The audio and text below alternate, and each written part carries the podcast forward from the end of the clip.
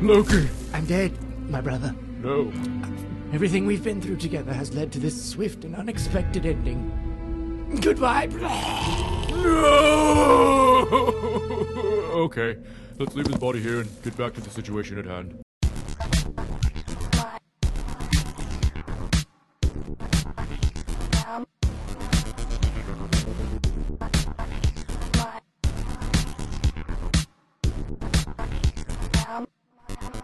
Welcome, everybody, to a brand new episode of the Heck Yeah Comics Podcast. Heck yeah! I'm David Luzader, and with me is. Nick Share Mooksness. Great. Share Mooksness. Share. Just practicing. Just, just in case. No, it's really great to be here. I really didn't think I would survive the weekend. Uh, yes, why don't you tell us a little about that, Mr. Super Spartan Man? Uh, well, I mean, what do you want to know? There was. the- Uh, why aren't you dead when I laid all the traps out specifically to wear you down to the very end? Well, those were really terrible traps, I have to say. Now, some of the obstacles were really hard. Like, there was a lot of walls, which the first couple times you, like, do a wall in one of these things, it's like, oh, you know, no big deal, I'm climbing a wall. And then after you hike, like, a mile uphill, you get to a wall, and it's like, I. Just, is there a door? can, can I walk just- through the wall? I just love the picture that you you posted on Facebook and the look on your face Well- that this is a man worn down. Well, okay, what's funny about that picture is that that was only an hour into it. I wasn't like worn down. I was like, "Hey, there's a camera right there. I'm gonna make a funny face." And no, I, no, no. That, that's not how the world will remember the photo. yeah, that's how. That's not how anybody's taking the photo either, which is That's only because it's clear you're trying to defend yourself when you probably didn't realize when you posted it that that was probably you like four and a half hours in and about to drop dead. No, I'm pretty sure I know. Like, I could even show you evidence that I wasn't like that. There's pictures of like the people before me, and I'm in the background walking, looking just fine. Mm. and then I decide, hey, I'm gonna. I'm gonna be funny, which was a terrible idea apparently. it Never made should my life. that. It made my life. Uh, but here's something more okay. important than David's uh, fantastic Spartan race. You said you watched BoJack Horseman, right? Did watch BoJack Horseman. Let's stop talking about anything else. Let's forget comics and just talk about BoJack Horseman for a while. Every week, BoJack Horseman. But at the very least, for the next minute. I've only I've I've only watched about three episodes so far. How many? How I've many have only you watched the I've only watched the first. I watched it the uh, two nights ago. Okay. Uh, and I and I, I mean I'm I'm definitely interested in watching more. I'll say that. Oh, it's so It- bizarre. It was I I just I don't know. I maybe I just maybe just because of the show. The show obviously was kind of my impetus for watching it.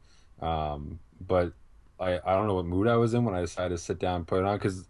Uh, I don't know if you know this about me, but like it's very hard to get me to sit down and watch something. I kind of like all the stars have to align Okay. to get me to do it. So I just literally just I, just like was in bed and I like was like I'm just gonna put this on. Like I apparently could not find anything else to do, and uh, I thought it was hilarious. It, it's that thing where it's like it's clearly it's it's clever, hmm but it's like that the the it's it, it's it's just like but at the same time it's kind of like the you know it's the farts and dicks and, and vomit joke kind of show you know but but there is something going on underneath it that's genuinely clever so that's kind of what pulled me into it being like all right there's like humans that just interact with people who are animals but no one really pays any attention to it it just kind of is Right. what it It's is just yeah. It's just how life is. yeah, and for me, like I, I always like stuff like that where you know you just have you have to accept the world for what it is, um, because it's just comics. It's just Um, it's just BoJack Horseman. it's just BoJack Horseman, um, and uh, you know Will Arnett as BoJack, at least voice wise, is a perfect fit. Yeah, oh, Uh, that's absolutely perfect. You know, it's it's clearly I don't know I don't really know what to say about it. The show is its own magical little beast, Mhm. and uh, uh, I will definitely be uh, finding time to catch, watch the whole season. What did you think? Yeah, so I, I've seen, like I said, I've seen a couple more episodes than you have. Uh, it's it's definitely interesting. I mean, I'm laughing. Uh, they're they're like what I one thing I really appreciate is that it could turn into this big commentary on Hollywood and all that, but it decides like to just start touching on those topics and just run full force and making jokes out of them and just having a good time. I, I could see a lot of people not liking it, and obviously the the ratings on Netflix are uh, are reflecting that that it's not very very it, not as well received as their other original content. Uh, It's not it's not no. blasphemous. It's BoJack Horseman. We've been waiting our entire lives for BoJack Horseman. Well, and and I am really enjoying the character that Aaron Paul, his his roommate kind of guy who's been living on his Oh, couch for five years. The stoner guy. Yeah. I, I mean, I don't. Aaron Paul's from Breaking Bad. Breaking Bad. Okay, that's what I thought. I, I- still haven't watched Breaking Bad, Mm-hmm. um, but I knew the name was familiar, and you know, I didn't really know what I was looking for in his voice, but I didn't know who he was on the He show. doesn't he doesn't sound like himself. It's really bizarre.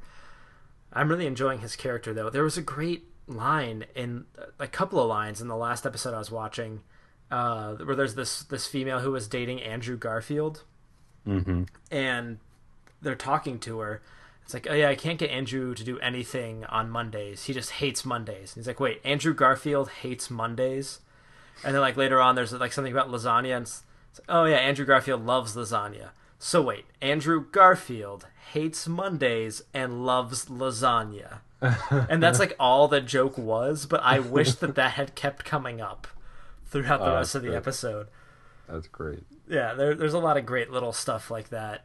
I'll definitely catch that. I'll catch up on that. but let's not let's not waste the people's time with the BoJack Horseman Whoa. talk Whoa! because David, they can listen to our new show that we're starting. Uh, heck yeah, Heck yeah. BoJack!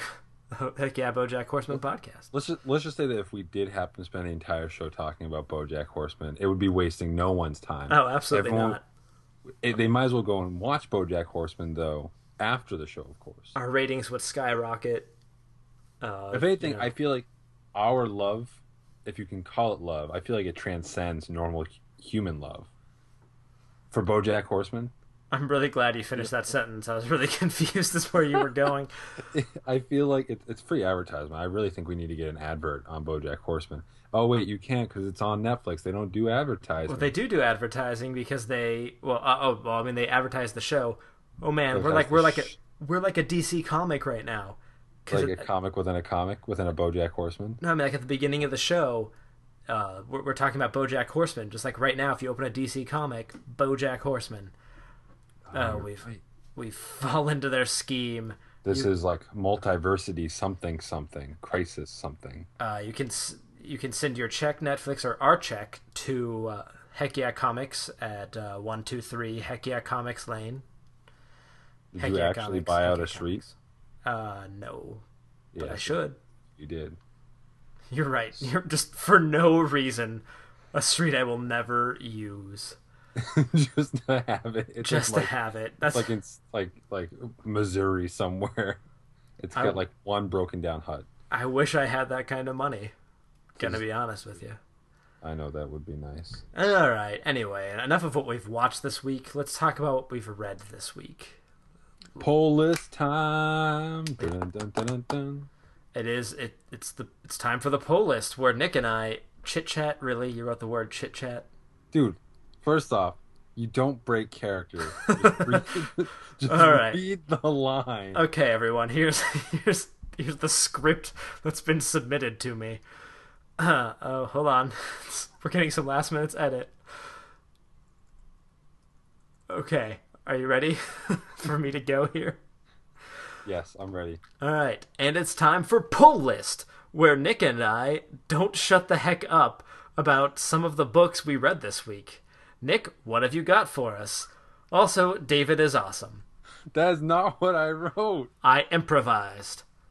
Anyway,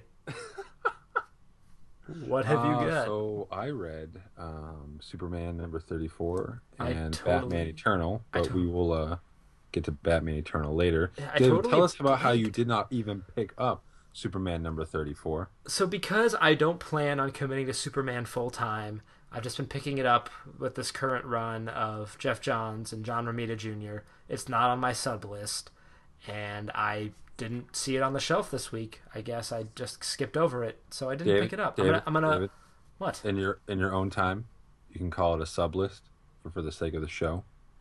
it's pull list time. So so pull list. Just not you can go back to doing what you were saying. I Anyway, interrupting. so I'm gonna read it right after the show because I want to read it. I'm, I'm very much enjoying the story. But Nick, why don't you like? How was this issue? Because I know the first issue you were lukewarm on. The second issue you were enjoying a bit more. Where does this one fall? This this definitely involves in the enjoying it more.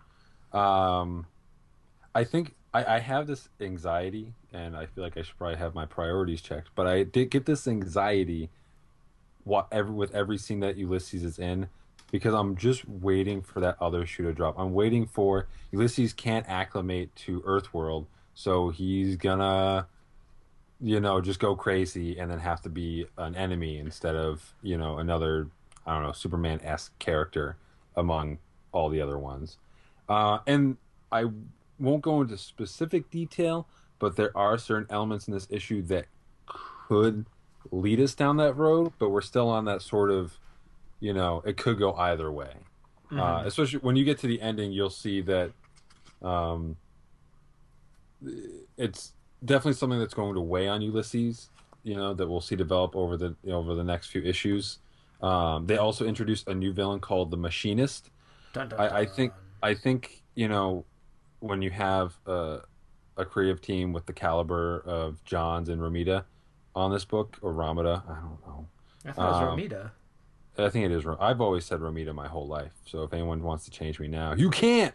Um, but when the villain's called the Machinist, it just makes me realize that we've kind of run out of names. like in all in, in defense of on one hand on the defense of the name he does a lot of stuff with machines on the other hand you you clearly exist in the world with an endless supply of superheroes and supervillains when you're just like well i can't be Metallo. I can't be even Metallo even Metallo stretching in. He's been around for decades. Metallo. but sorry metallo oh man. You know what name they should have picked for their new character? what? BoJack Horseman. bojack machine man. Or Yeah, it's it's it's difficult, especially in a book like Superman, because you can you get more straightforward with a name. Which I guess if you're putting it like that, then the Machinist is perfect for a Superman book. Um, other than that, there the opening page does uh, bring us back to that mysterious cloaked person that I think operates from Ulysses' dimension, Hmm. um, and I, I it could be Ramita's drawing, or it could be that it's not actually a woman; it could be a man. I So thought got it was a vibe- woman. I I've got the vibe that it was a woman. that's but- how it's appeared. There's there's a close up of the face, which I guess could be revealed to just be an older woman, old woman. Mhm. But at the same time, uh, it's it, it, it- to me the face looks masculine. So take it what you will. Hmm. Uh, and the person's talking to someone who's uh, locked behind a door. Uh, Interesting. some, yeah, and basically the the person's talking about all the tragedies that Superman has been through, and that he still never gives up hope. And it's like, is it even, is it even possible for him to give up, lose hope? And then she, he or she, uh, speaks to the to whoever's behind the door and says, "If I let you out, I'm sure you'd offer an opinion." Dun dun dun. Well, are, are you sure that that that she he didn't turn and say Superman is never gonna give you up? He's never gonna let you down. Yeah. He's never gonna run around and hurt you. Can you please play a clip of that right now instead of my voice, or when you go into post production? yeah, no. Let me take the time to edit that in. You need to edit that in, David. All right, I'll work on it. Make it work. That's the kind of stuff this show needs. We don't we don't have that. We don't have Rick Astley money. you will find it. Uh, and other than that, um, they- they follow up, of course, with Ulysses' parents, uh, which was very touching. Um, you know, and it's one of those things where it's just like, I like I watch Ulysses, and I'm just like, he literally is like that kid, you know, where like you're following him in the classroom, and just like, what's he gonna do? What's he gonna do? He seems nice, but you know something's up. You know, I don't think Ulysses has any ulterior motives. I I literally think it's just gonna be an acclamation thing. They also show the adoptive parents who raised him in the fourth dimension, Mhm. and um, uh, they're weird looking. Well, I It's not a ca- It's not a case of you know human you know uh, Kryptonian looking humans. Let's face it, from a Kryptonian's perspective, Mhm. they look like them, or uh, we look like them. Um, these things are. I don't really know how to describe them. They are black Whoa. and Uh, long. black people are people too, man. No, I didn't say that black people are people. I said these things are or also black. but like and- okay, hold on, like Nick. Fran- you're being really Fran- offensive here because you can't just Whoa. refer to black people as it or like I they. don't even know if they're people, not black people. The, the, the creatures from the fourth dimension. Th- Which- now they're uh, creatures, Nick. This is getting horrible. You are making me look terrible. I know, and it's so much fun. Continue. No, they're like snake things okay. that are black and not human and not and not racist. Uh, well, they might be racist. We don't know them. That's true. I, I, Ulysses could have been maybe raised by black lizard people, um, but I mean, almost again, like he is such a ham-fisted parallel to Superman. It's just like, uh, like what's gonna happen to this guy? He, he's not gonna last long. But but it's interesting, and they kind of like explain like how he was able to get back to Earth and what that you know what that means. Uh, Ulysses' real parents tell Superman that he's part of the family and uh, Ulysses has a moment with his dad that isn't very Jonathan Kent like. So I think they're also saying that his interactions with his human parents could be, you know, kind of like you never want to meet your heroes. Hmm. You know, yes, we almost as far as like Kryptonian lore goes or Superman's you know past, we almost always just see the scene where he's rocketed. We don't- you know, and we're told that like Jor-El and and and Lara are like really good people you know but we, besides things where like alternate takes that kind of like delve a little bit into it it's, it's those things where you can meet your parents but meeting your parents after spending your whole life away from them is different from being able to idolize them you know in your in your mind and your heart Right. your entire life so i feel like there's something there uh, ulysses also pulls an edward on superman while he's sleeping Edward. Oh, Edward Cullen. yes That's He- really weird. You referenced that. I, I think i need to quit the show Yeah. Well, it's too late. I can't hire. I, don't- can't afford anybody else. I don't, I don't, I don't. You've been paying me. Well, I haven't not been paying anyone else. Fair enough. Um. Yeah. Anyway, I don't want to go do a play-by-play of the issue because I want you to read it first. But definitely from the from the first issue, the story is getting better. You know, is it going to be more than just a parallel Superman? You know, go you know goes bad story. Who who knows? But it's it's it hasn't let me down yet. I'll say that for sure. Okay. And uh, yeah, the machinist, the So the it, the villain that Superman deserves. the the machinist. It's uh it's Christian Bale on a diet of an apple and a cigarette a day, Yep. and really skinny and scary. Is that what he did for the machinist? That's what he claims he did. Wow. Yeah. So yeah, the machinist is Christian Bale. Spoilers, dude. I'm sorry. I'm sorry. But yeah, so I, I'm sure you'll enjoy it when you read it, and Mhm. we'll definitely check back in with the book every once in a while. Uh, that's all I really got to. I was reading uh, the latest issue of Mighty Avengers, which may have been from last week, not this week, Hmm. um, which uh, I'm enjoying. Uh, I have been enjoying, and I'm excited for it for when it relaunches as Captain America and the Mighty Avengers. Cool. Um, with I feel definitely better art, though it is Salvador Larroca on these issues, and uh, he's def as far as artists who trace their their their drawings, he's much better at it than uh, Greg Land. Mhm. Uh, so anyway, it's it's it's wrapping up. It's like it's vampire vampire, which maybe maybe that's what made me think of Edward Cullen. Not that I've had any experience with the Twilight books or films whatsoever. Stop digging your grave, man. Uh, but but it, it's a vampire centric finale, and it's good, and that's it, it etc. What have you read? So the only thing that I read this week, uh, because I f- missed Superman coming out, was Saga. And And how did that make you feel?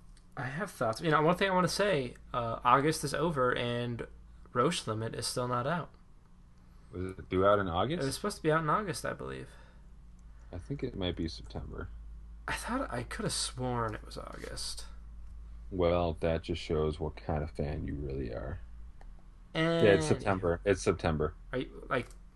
Has I'm it always been at- um, September, or did it get pushed back? It's it's at the very least when Image released their comics for September, it, It was was, listed there? as part of it. Okay. Yeah. Anyway, so Saga. I read Saga. And of course, I thoroughly enjoy Saga. So I thoroughly enjoyed this issue. It was a little bit more of a character building issue. Uh, there, there were some little things that are kind of propelling the story. And, I mean, the end and the ending really served to do that in a big way. I'm assuming you didn't read it, I haven't read it though. I am staring at the first page. so you didn't you didn't get to see uh, King Robot then, in all of his glory. Apparently not, but I did just see someone make a universe. Yes, that. It's an interesting way to start. Yeah. Anyway, yeah, keep going. Anyway, uh, some stuff kind of comes to a head. You know, we've talked about that uh, Marco and Alana are not going to be together permanently. That this story that we're currently in is about them separating, Mhm. and some stuff kind of comes to a head a lot sooner than I had expected. With that, and it's it's very real and raw, and that's that's kind of the climax of the issue. And it's funny because it's not it's, not a big space thing, you know that we've seen. It's it's these two characters having this conversation, uh, and it hit me really hard. It, and it just shows how much like how much I've been invested in this book, and how much I, I care about these characters and and just what a great job that Fiona Staples and Brian K. Vaughan are really doing here. Uh, I'm really curious to see that the threads they set up, how that's going to play out, what's going to happen next issue, because something big is going to happen, and it's going to be uh, things are going to get crazy again pretty soon. I'm trying to not say anything because again, you haven't read the issue, but I'm still thoroughly thoroughly enjoying it. Uh, I I am very excited for the future. I really love Fiona Staples' art in this book, and King Robot is a sight to behold. Like just flip open a few pages and you'll see it. I'm waiting for the reaction. right? so it's it's very visual. People look up King Robot Saga on the internet, but the, the, the brief description is it's it's a it's a guy, and and the robot family all have these screens for a head, and King Robot is sort of a squat guy. He's a little thicker, you can tell, but his head is in like an eighty inch plasma screen, and it is glorious. Oh man, It's so good. that's interesting. I'll definitely probably read that just after the show. and I, it's so great because all the stuff from Brian K. Vaughan has really said this is something he's been building in his head for so long. It's got to be so much fun for him to see these ideas that's just been rattling around in there, like King Robot, to have that be on a page and be this visual representation for the world to see. And, and certainly Vaughan's a consummate storyteller, and Mm-hmm. a lot of ways Saga does feel like a book where I don't think that he he necessarily uh, uh, may possibly in the planning stages it was like he just took everything and threw it against the wall and saw what stuck. But Mm-hmm. it feels like that like there's so many disparate elements here at play that he's found a way, certainly with with the more than able assistance of Fiona Staples, to create a cohesive, living, breathing world better than most things most uh, sci-fi fantasy fictions where they feel like they try to ground themselves as much as possible in something resembling real life Yeah. you know whereas i feel like we're getting real life out of this completely ridiculous universe you know in a way that so falls flat like every other time Yeah. Yeah. Oh, it's still, but it saddens me. But I, I don't want to. I don't want to talk about it. We're gonna move on. We're gonna move on. can we just can we just pause the show and i'll read it real quick No, should we do that should we do that no. Oh, It's okay it's late already. We gotta we gotta keep gotta keep the train moving. all right people want to hear more stuff So let's. Hey. I'm, just, I'm just gonna ask you pointedly. Uh, how are you doing on the Hellblazer challenge we put to ourselves over a month ago? i'm doing great Uh huh. I'm uh, terrific. Even I have read the first issue Okay. out of 300, Yep. And I mean October. It's you know October is still kind of far away. you know it's It's, it's not even the end of August yet. It's almost only near the end of August. I'm in the same boat. I, I've read the first issue and I liked it. I liked it too. Issue two, I've got the first next few issues like totally waiting for me on my iPad, and they'll they're gonna stay there And until ma- I get to them. Yeah, maybe it's just the whole daunting idea of The fact that 300 issues. We did set quite a large task to ourselves on top of reading all the other books we read on top of having a life Yeah, and I'm trying to get I'm trying to get through my to read list, which features a lot of Manhattan projects and East of West that I'm very far behind on. mm-hmm. we got turns out that we're we're behind kind of people Yeah, we we overcommitted on that one. Yeah. You know, we were supposed So- to we were supposed to update a couple weeks ago on it, and I realized after the show, and I was like, oh, good thing we didn't talk about it because I'm really behind. hey well you know what? I, you know, the challenge is still in play so that there's, there's we there's no reason why we couldn't read true. 300 issues by the middle of october. Um, so the challenge is still going folks. And, and clearly it's going to be a nail biter Yeah, will we will we make it across the finish line in time?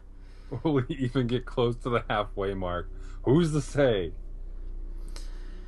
Definitely not me. But let's do let's do an actual event update now. Let's go ahead. and, You know, you know Batman Eternal. That's a thing that's still happening. We would, Eternal. if for those keeping score at home, we should be talking about Original Sin this week. But since it concludes next week, feels fitting to talk about it then, where we can kind of get the whole shebang.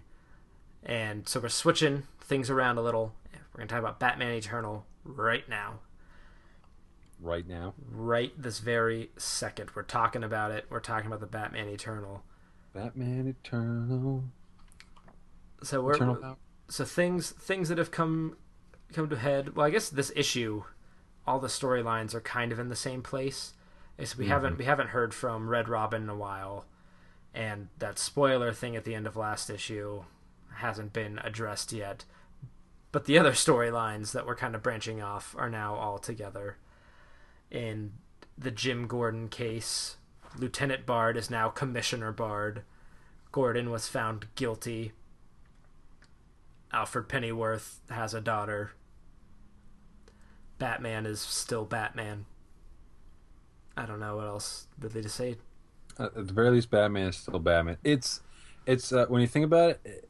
I mean, I believe this. We're closing in on the halfway mark. If it's going to be It's about close, 50, yeah. 52 issues long, 21 issue 21, which is where we're at, is only about five weeks away from the halfway mark. So definitely, I feel like we're getting to that point where by the halfway mark, a lot of the, I, I, I imagine over the next few issues, a lot of those like the the separate storylines, like the stuff going beneath Arkham, and some of the and the like oh the, the yeah, I forgot that was happening. the the Red Robin and the the Harper Row story. I think a lot of stuff is going to coalesce over the next few issues. Like each, each issue could basically touch on some of those disparate storylines, and then we're going to see some of that tip over Mm-hmm. after the halfway mark. Um, as far as what the events go on in this issue, it's it's a big issue. A lot happened. It's one of those things where in hindsight now thinking about it okay. reading the issue you know it was it was another it was a good issue it's not stellar it's not fantastic but it's it's a sol it's a reliable book i will say that batman eternal is a reliable book which i think is a good compliment for a book well, for a It's- weekly book, for sure. especially for a weekly book that it's been most weeks a, an engaging read and for me my my standard always like as long as i'm engaged i don't really give a crap what happens. Mhm. and so this issue i did feel engaged uh, with the events going on. But at the same time given at least two of the biggest the, the two big reveals in this issue can't talk about it? Go for it.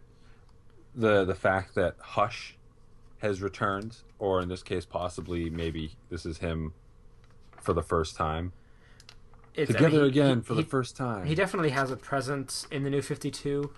I, I- They- yeah, they know- established by Alfred's reaction to seeing him. But I think this is his first appearance yeah, this is definitely. his We could be wrong, but this is as far as we know. It's the first. Yeah, which may, will make me interesting exactly how much of Hush has played into the past of the, the new Fifty Two Batman. Yeah. Um, uh, um, so that's interesting. At the same time, it's like, hmm, various Batman characters all running around with their heads cut off, chase, you know, chasing Batman, trying to confuse him, stumble him, etc. And it all, to one extent or another, leads back to Hush. Maybe I don't think, someone. but Hush isn't the big bad though. it, it's possible that there's someone bigger than Hush. They no, haven't. no, it's quite like very clearly there's someone. Mm, not necessarily, but I'll, I'll I'll give I'll give. I'm saying that there, if there is someone bigger than Hush, then okay. But the same for me. Regardless, Hush is kind of that character. Like, oh, of course, Hush is behind. Hush for Batman, in a much smaller frame of time, is like what Norman Osborn is to Peter Parker. Assume that if something absolutely terrible is going on with Peter, it's probably Norman Osborn's fault. Ergo, same thing with Hush. Really? Yeah, that's the kind of vibe I get from him. Like he's this character that just can't he can't kind of just show up like some like some Batman characters do. When he shows up, it's usually with some long, drawn out, overly complicated plot, which explains the Jeph Loeb and Jim Lee Batman Hush storyline. Well, there's there are Which other... not saying it's bad. I like convoluted for the most part, but I'm just saying that Hush is that character. Like, if he's going to show up, he's going to show up at the center of some Byzantine plot. Uh, and then, but I think the one part that really saddens me though is the fact that Jason Bard is not everything that we hoped for him to be. He is actually a douche. I'm not surprised by that though. I guess I'm not surprised, and it's kind of one of those things where maybe I had that same anxiety like I have with Ulysses, where Jason Bard, he's got to be, he's too good to be true, and boom, here it is confirmed. Like Yeah. he's just that good.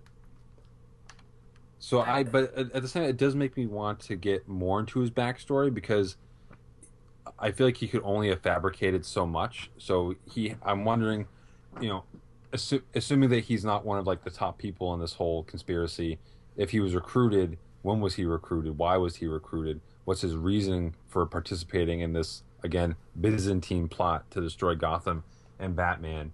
And what does he get out of it? Besides the fact that he's now commissioner of Gotham City. Yeah, that's that's hard to tell. And I definitely kind of bought into the Bard thing, and they and they wanted you to. The way that this was written is that you so far is that you would think that Bard is a good guy. They want since Batman's a presence in the book more than he really is like the main character. I would say, you know, they want us to trust the character so that it's it makes sense for Batman to trust the character. But for some reason, like right at the opening page of this book, when he's at Vicky's apartment, the way that they hmm. were talking, immediately I was like, "Nope, he's it, this is the one where we're gonna find out he's the bad guy, or he's a bad guy." There's just something about the way he's like, "Oh, I'm not doing this for all the glory, but you know, it's great to be commissioner now, all that, etc." Really kind Well, of stuck poss- to me. he definitely strikes me as a character who, reg- whatever his role is in this in this plot, is he's not he is not doing it for fame and glory. Like that's some of the things that keep hitting over the head, even if it's been misleading. I don't think he's doing it in a in a way where he wants to stand there with the fireworks and be like, "Look, look how I was involved. Like I'm such a show off." No. I, I really think that. Well, okay, not fame and glory. I'm thinking power. He wants power. I don't even know. I, again, okay, but obviously we- we're We don't we know. for the same amount of issues. right. my my speculation is that I, my vibe from Jason, which obviously was wrong because I was really hoping he'd be good. I hoped he would be good that- too, but I'm not surprised that he's not. No, uh, honestly, neither am I. But I think he it's more than just power. Or I think there's something personal about this that Hmm. he gets out of it than just power. But that remains to be seen. Yeah, they'll reveal that. I think I think true. that's they could do something. I think if it is just power, which ultimately any typical villainous plot usually has to do with power, whether it's maintaining power, taking control of power, and then maintaining it, or tearing down other people's power structures. I feel like they could do something unique with Jason Bard. Again, pure speculation, where it's not just something where he feels he, where he basically is just like Forbes, where Forbes was this was this sort of petty cop that got put in a position of power and totally squandered it. I don't think he's necessarily sitting in her seat and perpetuating oh. plot or power. I think there's something deeper there. I I would agree that I, I, I'm not, I don't want to say that it's just power that he's after, but at least for me, yeah, it doesn't seem yet that there is anything personal for him, and they could reveal that there is. I mean, I honestly have no idea. That's kind of the point. We're not supposed to have an idea right now. It just doesn't seem to me yet like there is any any personal connection for him in any of this. It it could be that he didn't he got tired of being a cop in Detroit and got brought over to this with the the promise that great things were going to happen for him. Mhm. Who who knows? Uh, I'm I'm But it was wondering. it was Gordon. It was Gordon who hand selected him. Yes, but he could have been crafted in such a way. That made him I mean, super appealing. yeah, maybe there was some fabrication there. Who knows? Well, we'll find out eventually. Uh, I, I wonder too the the plot with Stephanie's father, uh, the Quizmaster, right? That was his name. Yeah, Quizmaster. I'm curious if that is going to be something uh, th- having to do like this whole master plan, or if it's this separate thing because they haven't really they haven't touched on if that's part of everything that's going on or if it's its own thing that happens to be happening concurrently concurrently with what is happening in the bigger eternal story hmm i imagine that it will be but it would be interesting if it wasn't Who knows? The story will reveal itself. The story will in fact reveal itself i really wish uh hold on here i want to make sure i get the name right i really wish that yeah jason uh jason Fabok would be the artist all the time on eternal because for some reason with the way the story is being told his art really does like really works for me Mm-hmm. and uh, like that scene where Alfred is getting the fear toxin. So sad, like, but oh. just so well done. And yeah, the, like the look on his face and the emotion in it. There were some great lines in this, especially Alfred's lines, like you were saying. That uh, Master Wayne might have a predilection against firearms, but I'm afraid he isn't home right now. That that was a great line. And then all the stuff where he's talking about how he turned down the sniper positions, and then to have Hush say "Hush now." That's that's like Mister Freeze in Batman and Robin, being like "Ice to meet you," before doing something. Mhm. It's just it's just weird when they use their own names in puns. Are you looking at something right now? Nope, I was listening to you. Uh, okay, well, because I kind of like paused there and I expected you to like talk, and you just seemed absent-minded. Nope. Nick, what's I mean, what's going on? Nick, what's something people don't want us to talk about comics? Let's let's talk about what's going on in our lives. Our lives, in my lives, in my life. Apparently, I have multiple lives. Um. Time for a quiz. Let's do quiz. Oh no, no! just had to cut you off to talk about Oh, quiz time. But I had so much stuff to talk about in my life, like how I'm getting old. I'm staring down the barrel Now, of thirty. Nick, Yeah. if you had to guess what this quiz would be about, what would you guess? Is it about the fact that I feel my entire life slipping through my fingers? Probably not. Okay, then I bet it's going to be about. Wait for it. I have no idea Good guess. Oh, you were so close.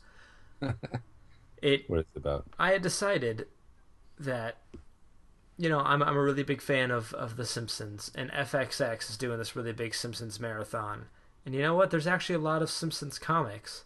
So, are you ready for a quiz that you're absolutely going to fail? Wait, you can't give me a quiz that I have no chances on. Simpsons comics trivia. okay. I should be giving this to you. Send me over the questions. Come on, like these aren't painfully terrible.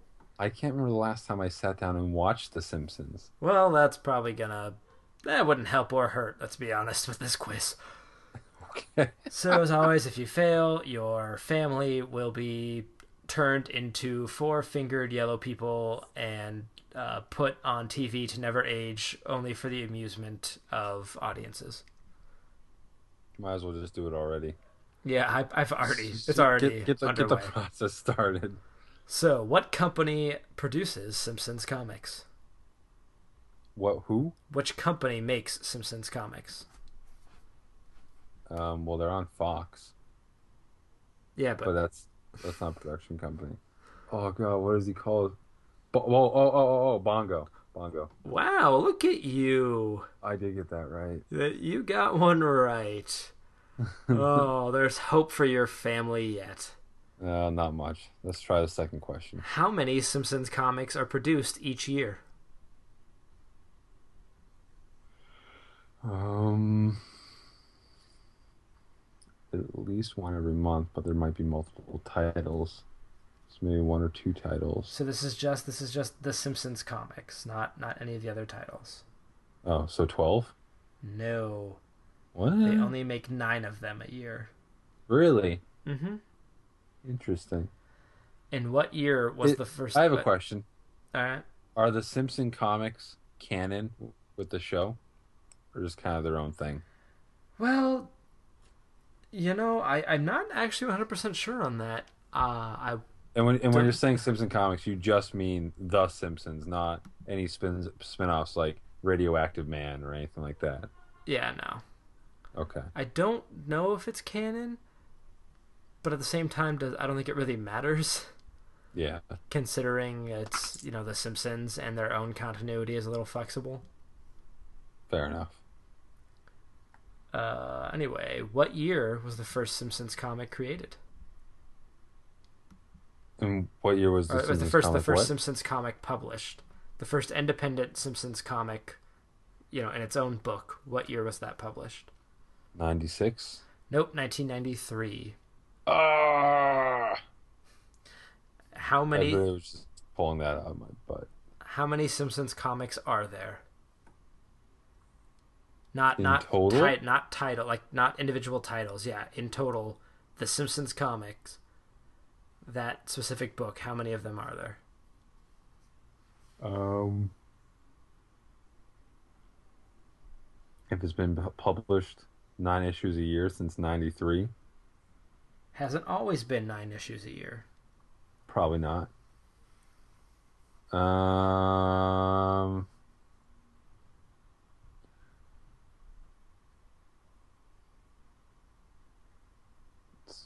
somewhere in the 130s. Two hundred and fourteen. Wait a second. Math is hard. Math They must is have hard. shipped a lot from 93 to 2000 oh my gosh math is math is hard so is talking i don't know why where my my why maybe it's just because it's late but my brain totally was like i was like it's only been 10 years since 1993 i realized it's not 2003 No. anymore Yeah, it is. oh my gosh Been it's not years. 2013 anymore Damn, Last we're old last question. I mean, you've already failed, and so your family members' uh, fifth fingers are being collected in a jar right now. Which fictional Simpsons superhero had his own ongoing title until 2005? Well, the word fictional is completely unnecessary in that repeat question. the question Uh, which Simpsons superhero had his own ongoing title until 2005? radioactive man That is correct. I you mentioned him earlier, and I was going to be so worried that you weren't going to get that. to pick him oh no he's like the simpsons superhero though. He is the Simpsons superhero. Radioactive Man had his own ongoing till 2005. that's funny Well, too bad you failed yet again after your victory last week. Thanks for giving me a quiz that I had no chances of winning. Hey, you got two right. I did. Even even quizzes that you like know the characters, you usually don't pass. That's true. So, shove it. Let's get on to the news. Let's move on. Well, I think we need a different sound effect for we that. do because that's our event update.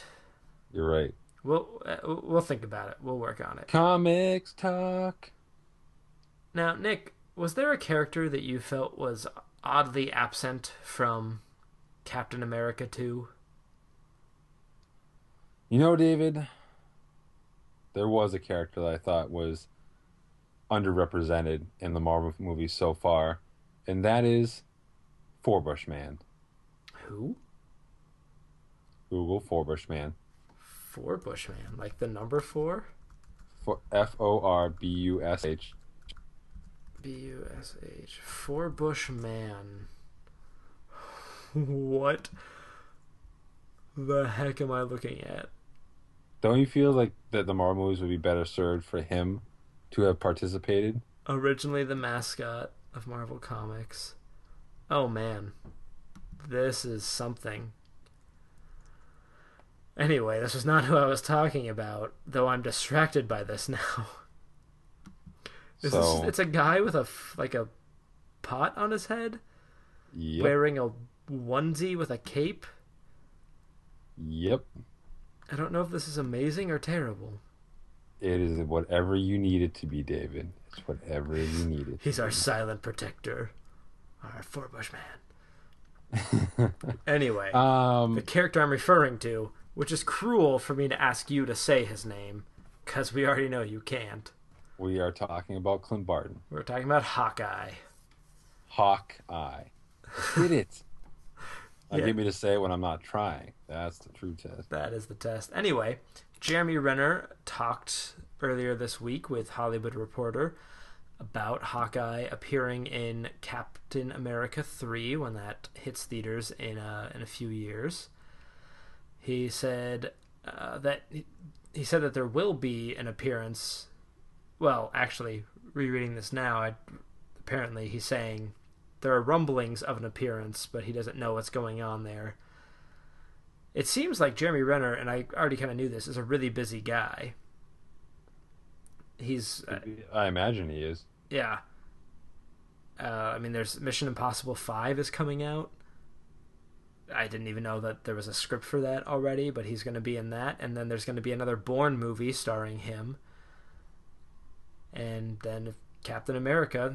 Man, he's really, he's a hardworking man right now. Yeah, I mean those are all action movies, and they're all probably heavy CG, you know, effects and all that. So Well, it probably takes a while. Bourne the movies effects, aren't so not not effects, but like stunts. they're and- they're they're work intensive. Yeah, especially I mean he's the main character of the Bourne series now, and he's got a pretty big role in the Mission Impossible, and we know he's going to be around in in Avengers uh, Numero Dos, which is the Span- Spanish knockoff. Avengers Numero Dos, which when translated is Age of Ultron. Age of Ultron. yeah. Spanish is a tricky language. yes. Ah, So okay. that, that would explain because I, I really wanted I really wanted Renner in uh, Cap two because I really enjoy the character of Hawkeye and I, I think he I know you were joking around with Four Bushman but he really has been underrepresented in this universe and it's great Black Widow has been getting screen time etc etc but he's a yeah, character and I, go ahead nope. You no, you go ahead. I apologize. But he's a- oh no, my my mic fell. Yeah, I figured that's what that was. Oh no. Uh, really, all I was going to say is he's a character that has been underrepresented, and I think has a lot of potential, and was really sad that he kind of got underplayed in Avengers in this big way, where he was a bad guy for over half the film. And the parts that he was in, where he was talking like he was scripted really well. Jeremy Renner was doing really great with the lines. He obviously had a knack for this character, and there's a role for him to play, and he's witty and fun. I just I want more of it. and that's and that's the truth. I I want more Clint Barton. And when you think about when you break down his Hawkeye role in Avengers, I mean in the comics he starts off as a villain. That they always go back to that that that, that Clint Barton was a villain before he became a hero. Mm-hmm. So in a weird sense, even though their method of making him a quote villain and Avengers was to have him under mind control and doing bad stuff under mind control, it still technically is of the essence of the character that before he became good, he did bad things. Excuse me. Um, as far and then of course we haven't seen him since. Uh, as far as having him in Captain America: The Winter Soldier, it would have been awesome. And but at the same time, I think given the way that they utilized Black Widow in Captain America, he and and also the fact that it allowed it gave them room to open to bring the Falcon in. I think if they had Renner in there, it, there would have been less of a need for Falcon. If anything, more characters would have been not utilized to their best potential. Hmm. And I think Black Widow was just she was there in a way that it served the story, and especially as a foil to, to to Captain America, where he is sort of that true blue greatest generation guy, and she's very much a I'm going to do what I need to do to survive on top of you know whatever it's going to take to keep the world running Yeah. you know so that worked whereas renner at least so far and, and though it could have been an opportunity to open up his character more it's it's not it would neither have been the time or place so for me i think it it's un, it's un, it's unfair it's unfortunate at least for renner but i think it's been largely motivated by story Mm-hmm. And what I've read so far about Avengers Age, Age of Ultron is that you're going to get a lot more Renner in that. I'm hopeful.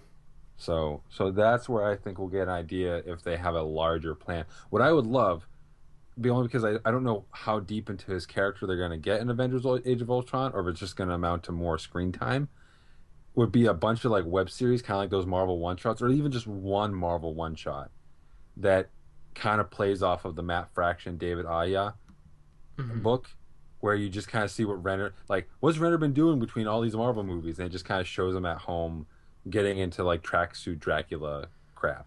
I and I still I and I started working out and I was sending you part of it, sort of this broad concept of what I thought a Hawkeye film would look like. Mm-hmm. And I st- there's so much potential in that storyline for him to be the street level Avenger and to, Yep. to make it a superhero film. Obviously, you'd have to do away with some of the aspects of the of the uh, current run, Yeah, but I think for the sake of a movie, that's okay. yeah. And I mean, it, they it could still it, be good. It could it could be another Netflix, you know, 12, 13 episode thing. Even if it's just it only ends up ever ends up being one season. I just think it would be hilarious for like you know twelve or thirteen half hour segments of of Clint Barton on the street doing Clint Barton-y things. you know, Hitting on women, because Those obviously women end up being part of some spy network or something. you know, I because when you think about, it, I feel I think the Marvel movies progress in real time. I think it's going to be That's about three idea, years yeah. from Avengers. It was about two years in Captain America. It was about a year in Iron Man three, so on and so forth. So I mean, he's had three years to just kind of go around and do whatever. What's he been doing in that time? And he obviously has a life outside of just being another Shield drone, Apparently, because he was nowhere to be seen when all this shield stuff was going down. right? Do you think They're he was like just on vacation and he's gonna get back and like pull up in a taxi and be like, "What? What? I What feel- happened?" I feel like Mar- Marvel obviously is very aware of of Clint Barton's, you know, his appearances so far in the films. Obviously, they're the ones making them. I mm-hmm. th- I think that on some level that his when when he gets introduced into Avengers: Age of Ultron, it's going to be sort of like, a, "Hey, what have you been up to this whole time?" It's You like, know? "Oh, I was just standing over there." Yeah, you know, and, right? I've been over. I was like, in, I was totally in the Winter Soldier. You didn't see me. Yeah, Um, and I think you're also going to see a lot of the Hulk in Age of Ultron. hmm Uh, I also know that Kevin Feige has been teasing a Hulk Buster Iron Man versus Hulk fight, yeah. and that it's based off the fact that these these guys have become friends. So what would what would cause that fight? And that makes me really curious. Yeah, and there's Like, been what what is this movie going to be? there's been a you lot know? of talk where people seem to think that uh, Age of Ultron or uh, Numero Dos for you Spanish listeners that it's going to end with them getting Hulk into a rocket and sending him off and doing uh, Planet Hulk or whichever one. Yeah, Planet Hulk.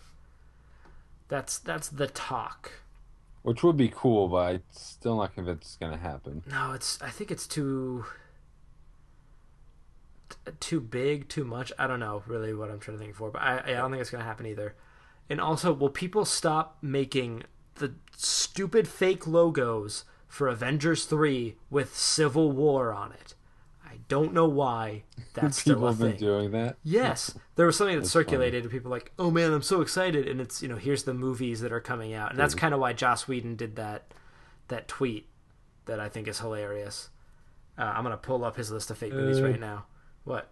Oh, Sorry, I lost you. Yeah, no, I was still here. I was still still chatting away. Uh, but I was saying that people were making like fake lists of here's the movies coming out, and one of them was Avengers three, uh, Civil War, Gotcha. which which then prompted Joss Whedon to send out uh, 2005 Ant Man, 2016 Aunt Man, 2018 Woman Thing May, and Union Jack in November. Which don't tease me with the Union Jack movie, Joss. Don't Because that don't would do be it. cool. 2020 A Brief History of Time. 2021 Howard the Man. That's awesome. you, Howard Joss the Whedon. Man Now go make a Union Jack movie. uh, with Jason Statham. Chop chop. Yes. Yes. That would be cool. Did you uh did you see the the kind of backhanded compliment that Kevin Feige, whatever you pronounce it, Kevin Fe- Kevin Feige, he kind of he paid uh Fox for the uh, X Men movies.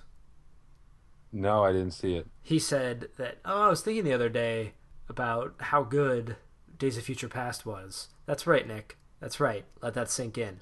But then he kind of Oh, quickly moved on to talking about how you know when, we made Iron Man three, we didn't want to fall into all the traps that happen with these third sequels. And he mentioned X Men three and Spider Man three. Then for some reason mentioned Toy Story three, which Huh. is just unnecessary. Toy Story three is a treasure. I still haven't seen it. What? I know. I know. It, it escaped me somehow. Oh man, what are we doing right now? This is pointless. Do you want me to get off the show and go watch it? Yeah, I'll talk about the rest of these stories. Action Comics number one sold for three million dollars. Big deal. Anyway, blah blah blah. Show's over. Go watch Toy Story three.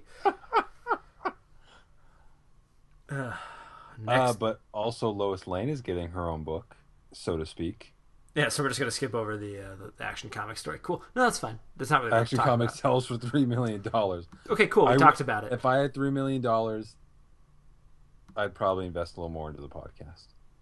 Let's hope so. Anyway, yes, Lois Lane Fallout, a book by Gwenda, like yeah, Gwenda Bond.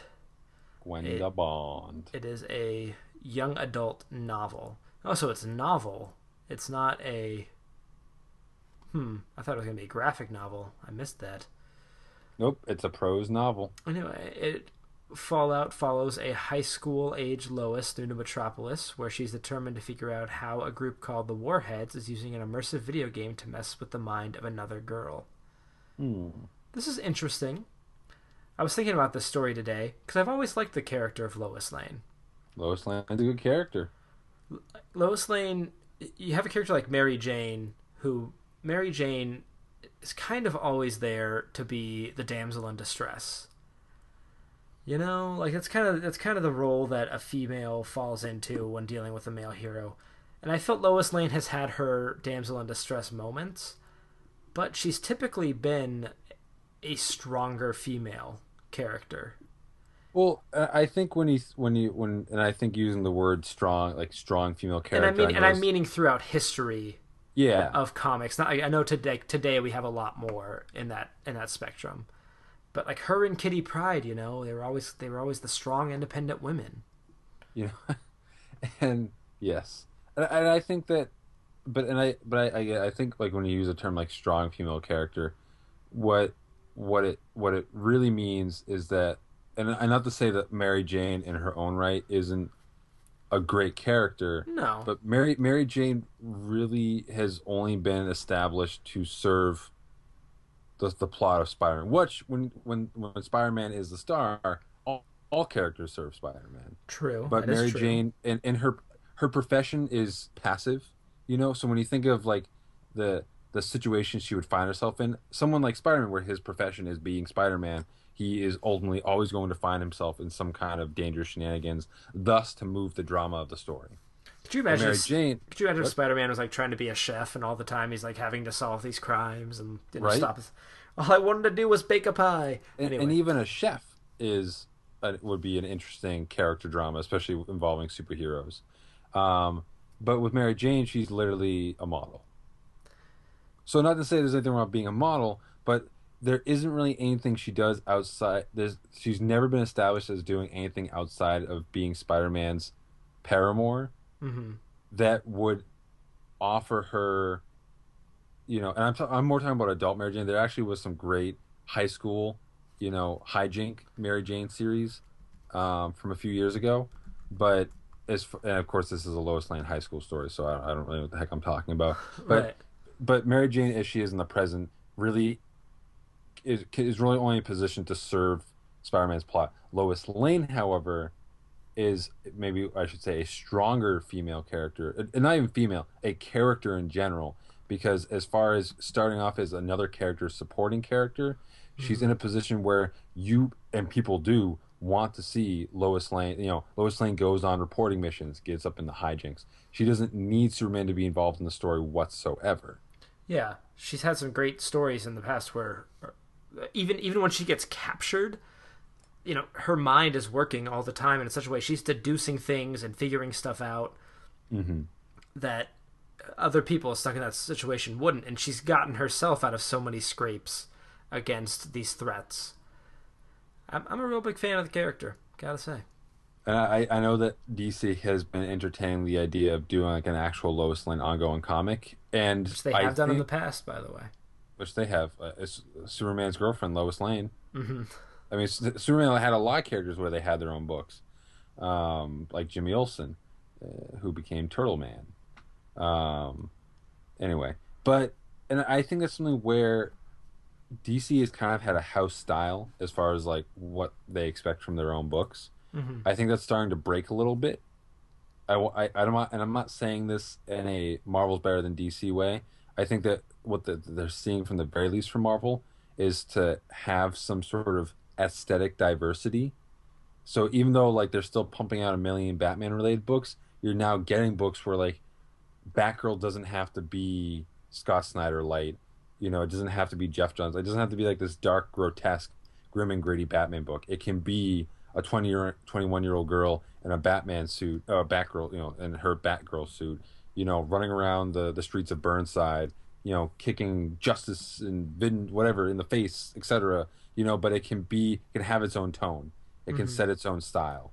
And you're going to get the same thing with Gotham Academy. You're going to get the same thing by Gotham by Midnight. You know, and I think that if, I think DC's kind of, uh, you know, banking on the fact that these books, these alternative books, we can call them, are going to be will be successful, then they might be able to loosen their grip, and we could get, you know, a Lois Lane book that's not pandering to the current crop of Superman books, but is just its own thing, has its own unique style, and can appease like the broadest audience possible. hmm And uh, and DC's definitely been a little behind the curve on the the female characters. It's nice to see them putting efforts in, into catching that up. I think it was kind of smart of them not to just follow Marvel's formula, which wouldn't necessarily have been a bad thing. You know, we would have been getting these these female character books, and that would have been great. But they figured out a different way to approach it, uh, which is going to be what's going to be helpful for them to to draw in, uh, you know, the Marvel readers or different readers than what Marvel is getting at this time. Mm-hmm. I think going for the the young adult novel arena is interesting. It's a great idea. It really is. I mean, it's a very hot thing right now. Hunger Games. I mean, these like and again, I'll I'll bring bring it up. I'm sorry, but Twilight, Hung, Hunger Games. These books, they're young adult books. They're mm. they're they're you know boys can read them too, but they're geared towards girls. And they've gone to make movies that have made like a bajillion dollars, and that's primarily from ticket sales from teenage girls.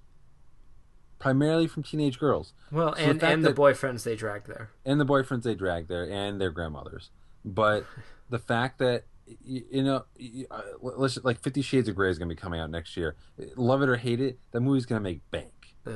you know God, Uh, uh, and, why- and you uh, hate why'd you even mention that on this show? i'm sorry i'm sorry but i'm just saying that it's it's something where marvel and dc just haven't been looking in the right place and i think that it, on dc's part having a prose novel starring lois lane girl reporter you know it's it's a modern okay there's the hardy boys there's a girl ver- girl detective version Nancy there? Drew, come on, man. nancy drew sorry oh no my mic just kidding Where is your mic that you keep dropping it? it's bouncing on my ipad on top of a bed so oh my gosh. Um, I know, guys. This is how I roll on my podcast. Um, you know, sorry, Nancy Drew. So I mean, she she can be positioned as twenty four, you know, the the twenty first century Nancy Drew, and and and a prose novel like I think that's going to be great, and I really hope it takes fire and we get more Lois Lane prose books among other things. It would be really yeah. cool to have a series of, of Lois Lane young adult novels. And I always thought that, uh, and this is a, slightly relevant just because I know that Mar- uh, not Marvel, DC is re-releasing Gotham Central number one ahead of uh, the Gotham show. You know, is that like as much as Gotham Central was the the the the Batman street book? You know, mm-hmm. how does Batman's world affect the real people in it? You know, they sh- they should have done a Daily Planet Superman book where we we worked within the offices of the newspaper as they dealt with the world in and around Superman. I think that would have been perfect. And they still haven't done it. Yeah, I guess they haven't. No, you're right. I think they've done like little things. I, I want to say there actually was like a mini series called The Planet or something like that from a while back. But I mean like an actual ongoing with the intent to go on semi indefinitely You think? Wait, you- you don't with think? Lois Lane with, with Lois Lane as the lead. I was gonna say, but you don't think the the Jimmy Olsen book, where in one issue he got married to a gorilla, was enough? I think we should go back to that.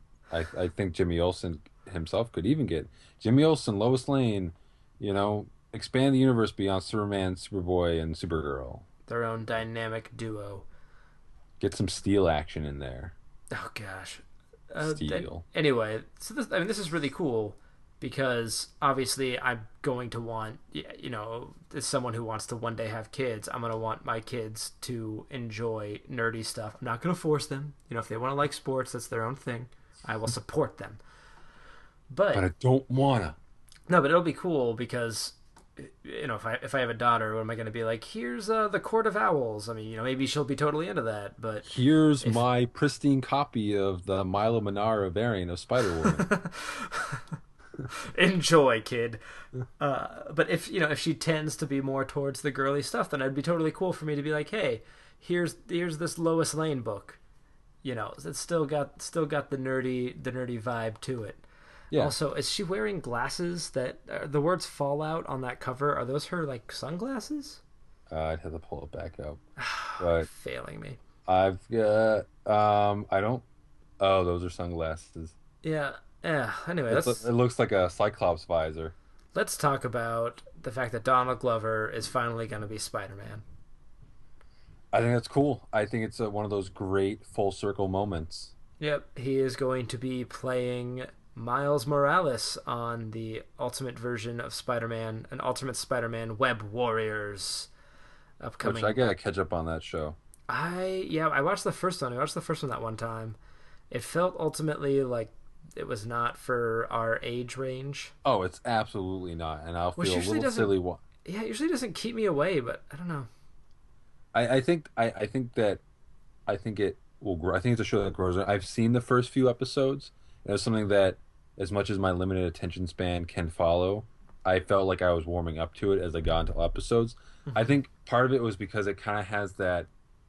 It's a bit more zany than previous Spider-Man shows. You know, it, it does the whole kind of LOL random thing that like Adventure Time does so well. Mm-hmm. You know, but you I think a lot. Of, I think adult viewers. I think kids love it. Obviously, it's getting it's Oh, on its yeah. third season. They well, they even they even redid the whole Avengers TV show to Yeah. fit into that universe. Yep.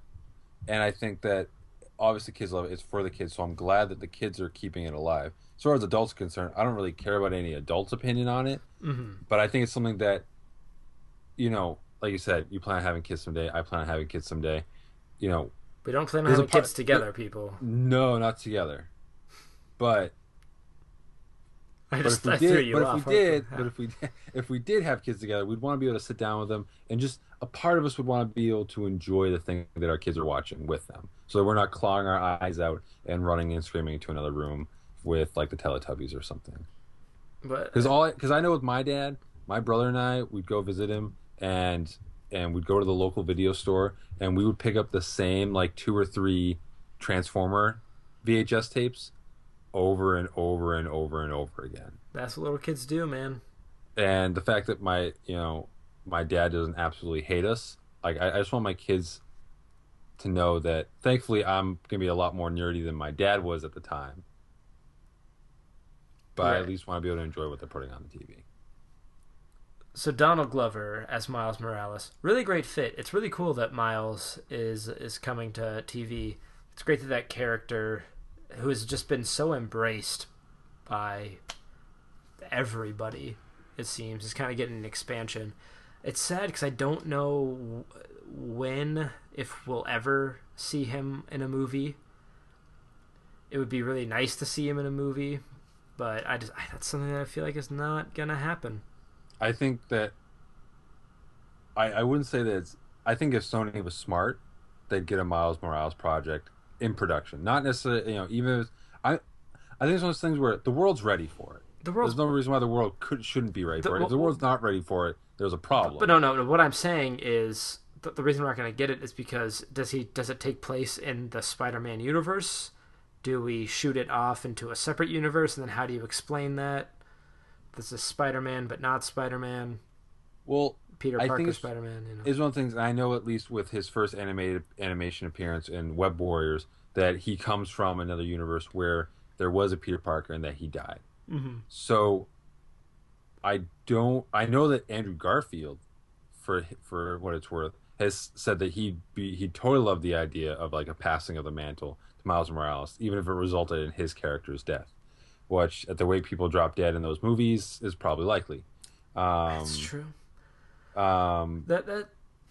that I, I would necessarily I wouldn't necessarily want Miles Morales to spin out of the current Spider-Man movie franchise. Um. Me either, but for different reasons. for different, I, I'm probably on the same board as you. Is obviously I've been a bit more appeased by them than you have, Yes. but still not to the point where I feel like it's the kind of thing that I would want to expand into Miles Morales. Mm-hmm. At the same time, I've th- I've had these thoughts because why think about anything else in life? You know, where could you do a Miles Morales without Peter Parker? And the truth is, you can. oh yeah, all you you- could. Uh, Literally, it's just okay. Miles Morales comes to the conclusion of being Spider Man, whether he goes to a wrestling ring or he just somehow gets the costume But or there's- makes it. Yeah, but there's something really cool about him picking up that mantle from from the dead Peter Parker. There is. It gives. It definitely gives it more weight, and it also shows the inherent danger in putting it on, especially for young people. Yeah. Well, and he's how old, how old is he when he first? He Took was it on, about like- 13 when Yeah, he first man. took it on. He's probably about 16, 15 or Yeah, 16. yeah. I know he's now. aged a little bit now. Yeah, but I don't know. It's it's. I think it's cool that Don Glover is getting a chance to play Miles Morales. I'll Mhm. definitely, you know, whether I manage to catch up on the show or not, I'll definitely tune in, even just to see that episode and see how it goes. Mhm. Um, that's all I got on that. Pretty Yeah. cool. It's good, good old time. You know, we we won't uh, we won't waste our time talking about the uh, the Milo Manara stuff anymore. Seems the internet's beginning to move on. We should move on too. Yeah, It's funny. it's a cover. It's a cover. It's yeah, and and looking more at what's going on, really, people should be more worried about Greg Land on this book than anything. Yeah, Uh, it's just it's just so funny how divisive it's been and how many people have been coming out like for it and many people coming out against it. Anyway, yeah, but we're not here to talk about that. Let's but I and I think it's the the the bigger thing on it is that what it what it really shows is that a lot of you know it, love it or hate it, it's a Milo Manara piece. But obviously, not no one.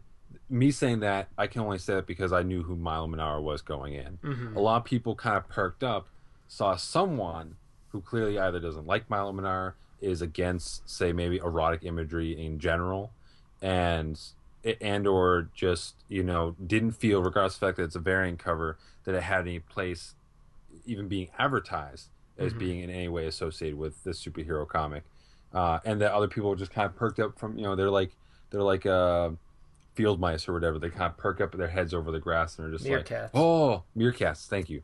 Um, you know, kind of like, oh, oh, what's going on over there, and checking it out and be like, oh yeah. But it doesn't necessarily mean that you're going to take another five minutes, Google, learn about the situation, and then try and come up with a more objective opinion instead of Mhm. just an emotional one. This doesn't mean that you have to like it, but that means that you've actually put in some research and considered the bigger picture than just it's Spider Woman with her ass shoved up in the air. You know, Not necessarily, I still think, but unnecessarily.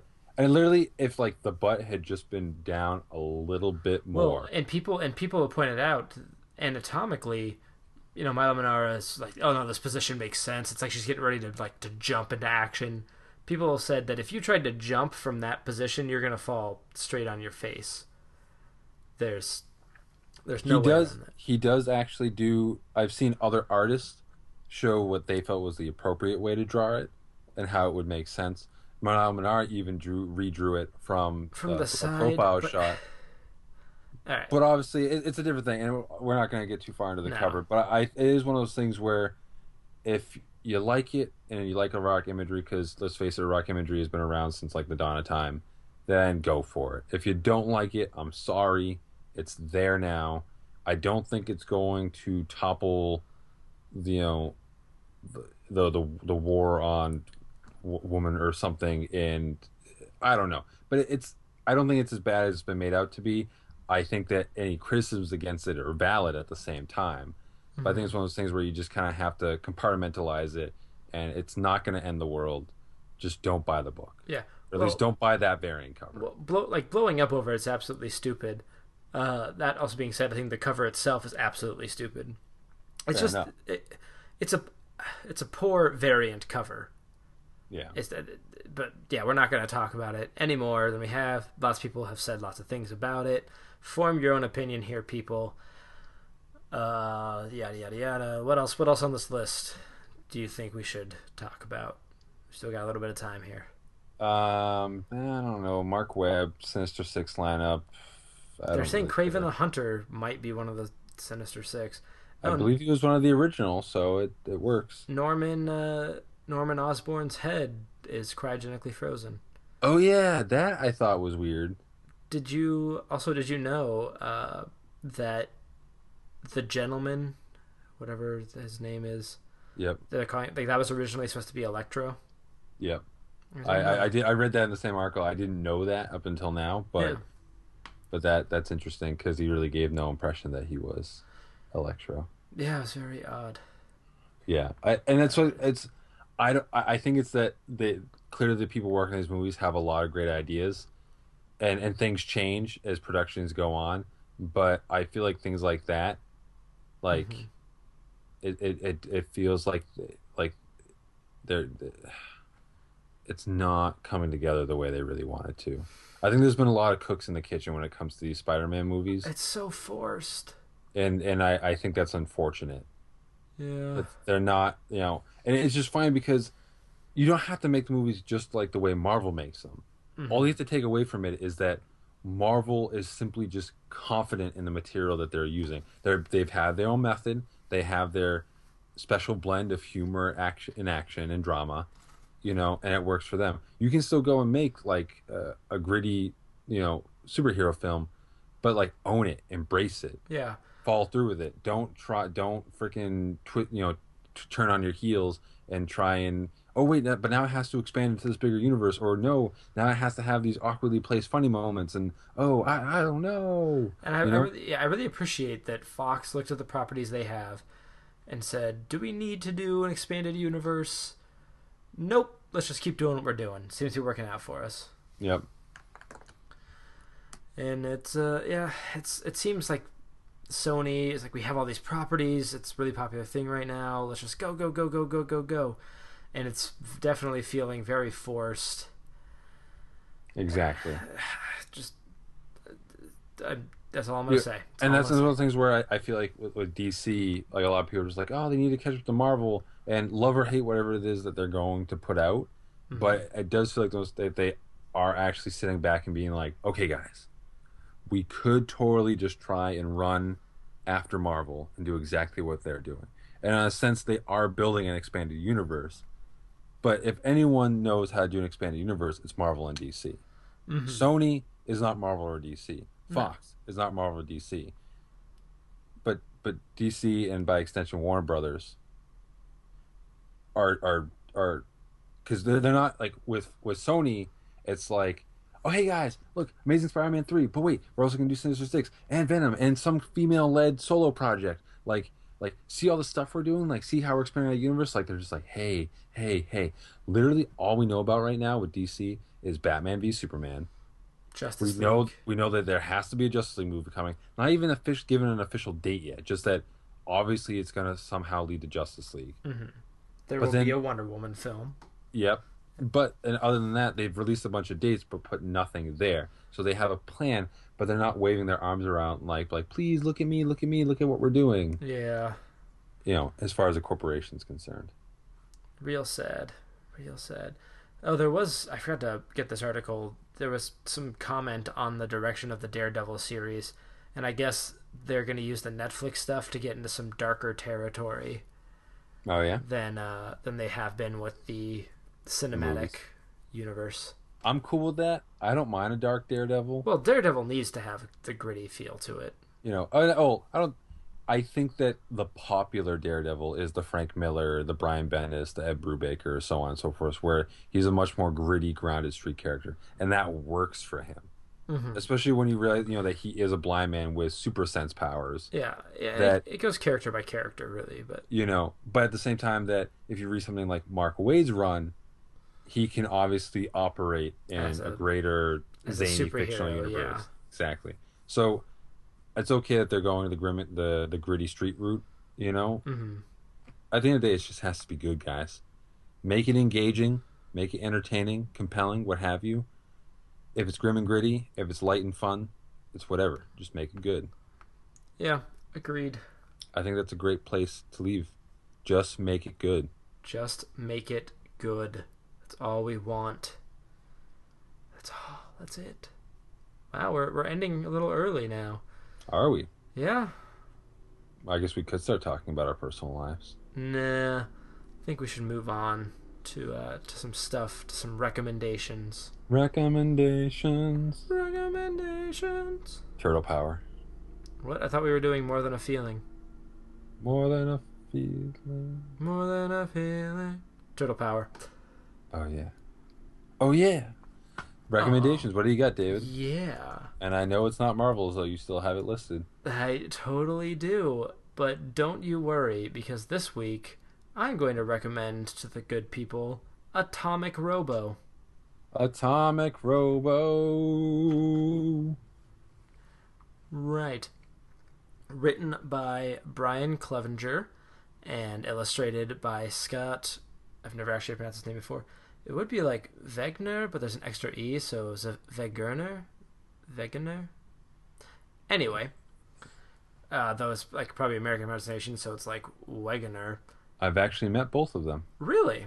Yes, they, if not one, at least both. Sorry. Either one or both of them, but at one point, at least both of them have been at Boston Comic Con. And I didn't go by their table this year, but I have in previous years.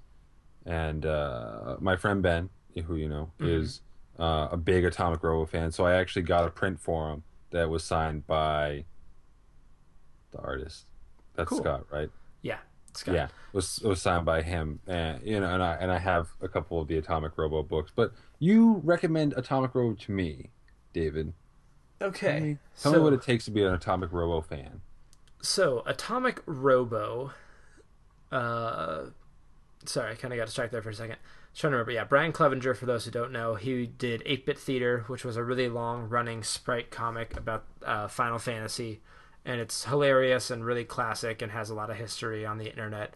But anyway, Atomic Robo is about a robot who was built by Nikola Tesla, who is a scientist, I guess is a good way of saying it. He's an action scientist. That's what he calls himself. You know who Nikola Tesla is, right? yeah. He's a real person, Yeah, right? yeah, yeah. Okay, making sure. Of course I do. Just making sure. I've been on the oatmeal before.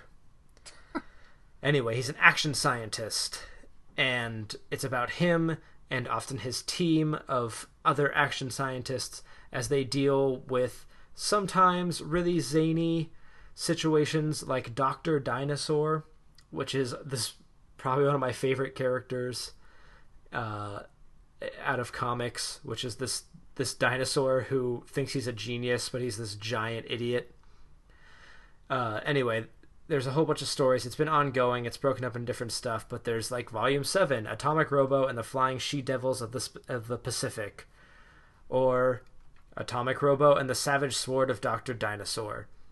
It's these great sort of pulp stories with with a very zany twist onto it, and you've also got all this great steampunk elements of kind of what Atomic Robo is.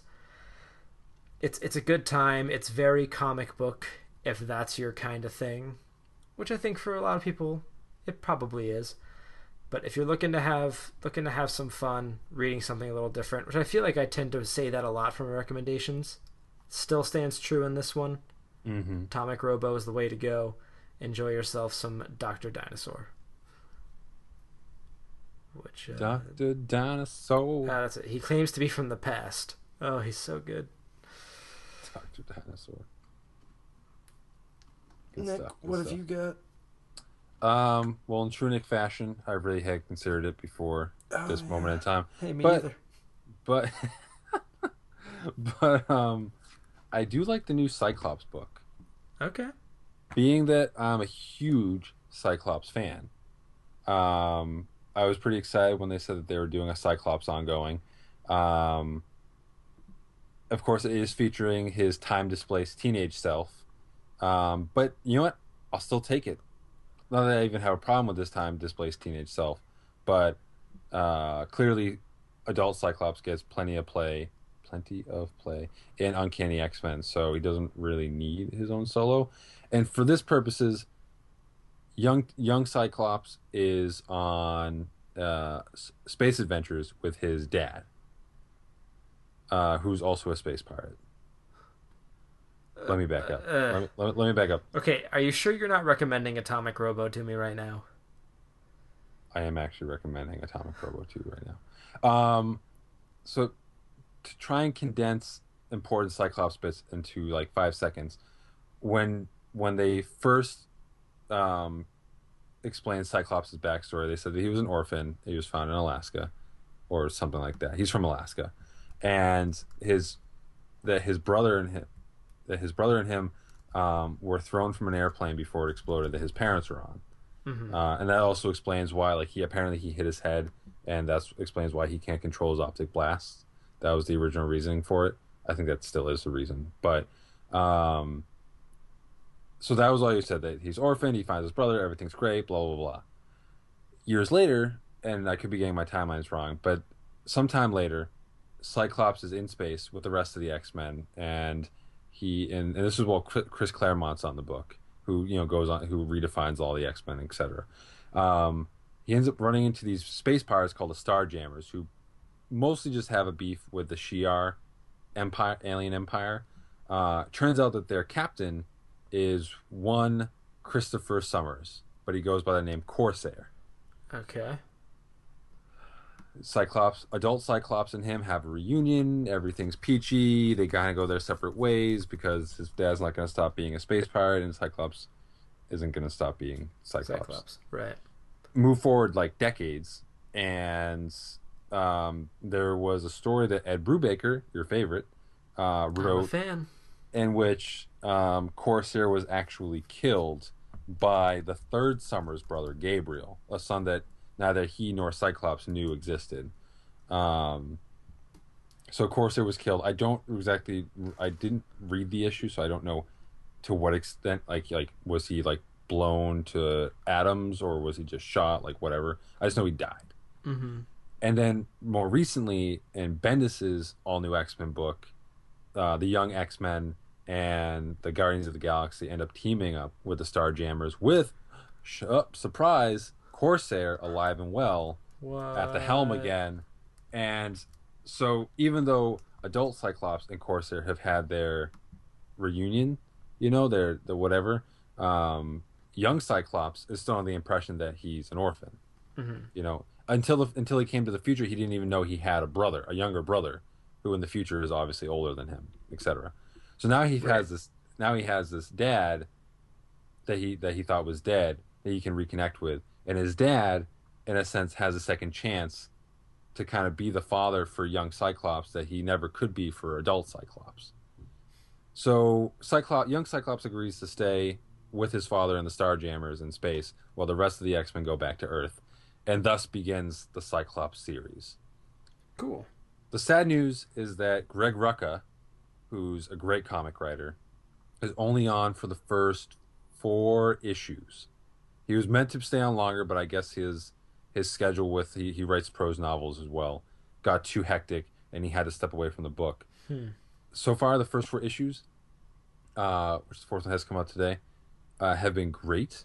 Uh, they don't just let Corsair get away with the fact that he died because a lot of times you get characters and they come back and it's like, hey, they're alive. Like let's gloss over the fact that you know people don't come back to life, but all these people always do. You know, Yeah. so there, there's actually a catch for him being back. He has to take this this so far unexplained medication that helps keep him alive. Um, and that's led to a bit of a rift between him and young Cyclops. And at the same time, they're now trapped on a deserted alien world with no way of getting off it. Who knows what's going to happen? Uh, that being said, John Layman of Chew fame. I don't know if you ever read Chew, but it's a, I haven't gone too far into it, but it's a good John book. John Layman uh, shops at my shop in Phoenix. Oh, I think you told me that once. Yeah.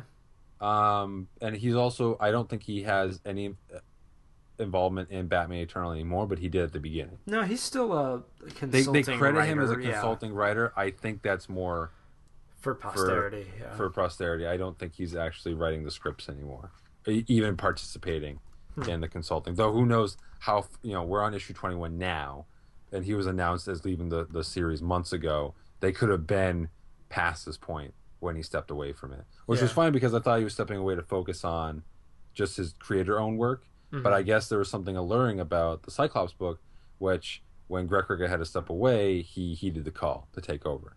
So I'm actually really excited to see where he takes it. Um, it's just it's cool seeing Cyclops, who's a character that I love, even if it's his younger self, off on these adventures, and it's kind of a book where really anything goes. You know, as long as he's in space, hang out with his dad. You know, who knows where it's going to take him, and that's what I think find exciting about the book. It's also at least the first three issues drawn by Russell Dauterman, who I think is going to be another one of those it artists in the next few years. He's going to be taking over the new Thor series with Jason Aaron. Um, so already he's been pulled from Cyclops. You know, Cyclops was like that breakout book that made everyone go, "Hey, Russell Dauterman, this guy's pretty good." And now he's getting onto bigger and bigger profile projects. Hmm. Anyway, Cyclops, check it out. You'll come for the Greg Rucka, but you'll stay for the John Layman. It's a good. It's a good little tagline there. I Thank think uh, I think I might have to steal that for the episode title. That'd be awesome. That actually is a great title. All right, I think that does it for us. Any final thoughts, Nick? So many, deep and probing, curious about the universe and all of its many, many. So you can find uh, more about us at heckyeahcomics.com. I'm David Luzader. That's Nick Shamuksness. You can find me on Twitter at davluz. You can find Nick. Oh, oh man. Uh, slowly, slowly, slowly, slowly, slowly, slowly working on the Heck Yeah Tumblr page. yeah. Slow. You'll find Nick uh, pressing next on gifs of cats, trying to decide which one really says "Heck yeah, comics." uh, you can follow the show on Twitter as well at Heck yeah, comics. You can also contact us via email.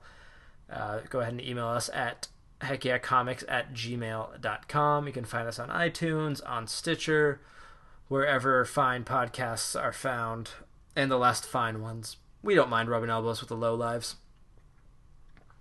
Mhm. hmm I think that's all that we usually say at the end of the show. And as always, if you enjoyed it, please tell your friends. If you hated it, then please tell your enemies. Until next week, goodbye. Later.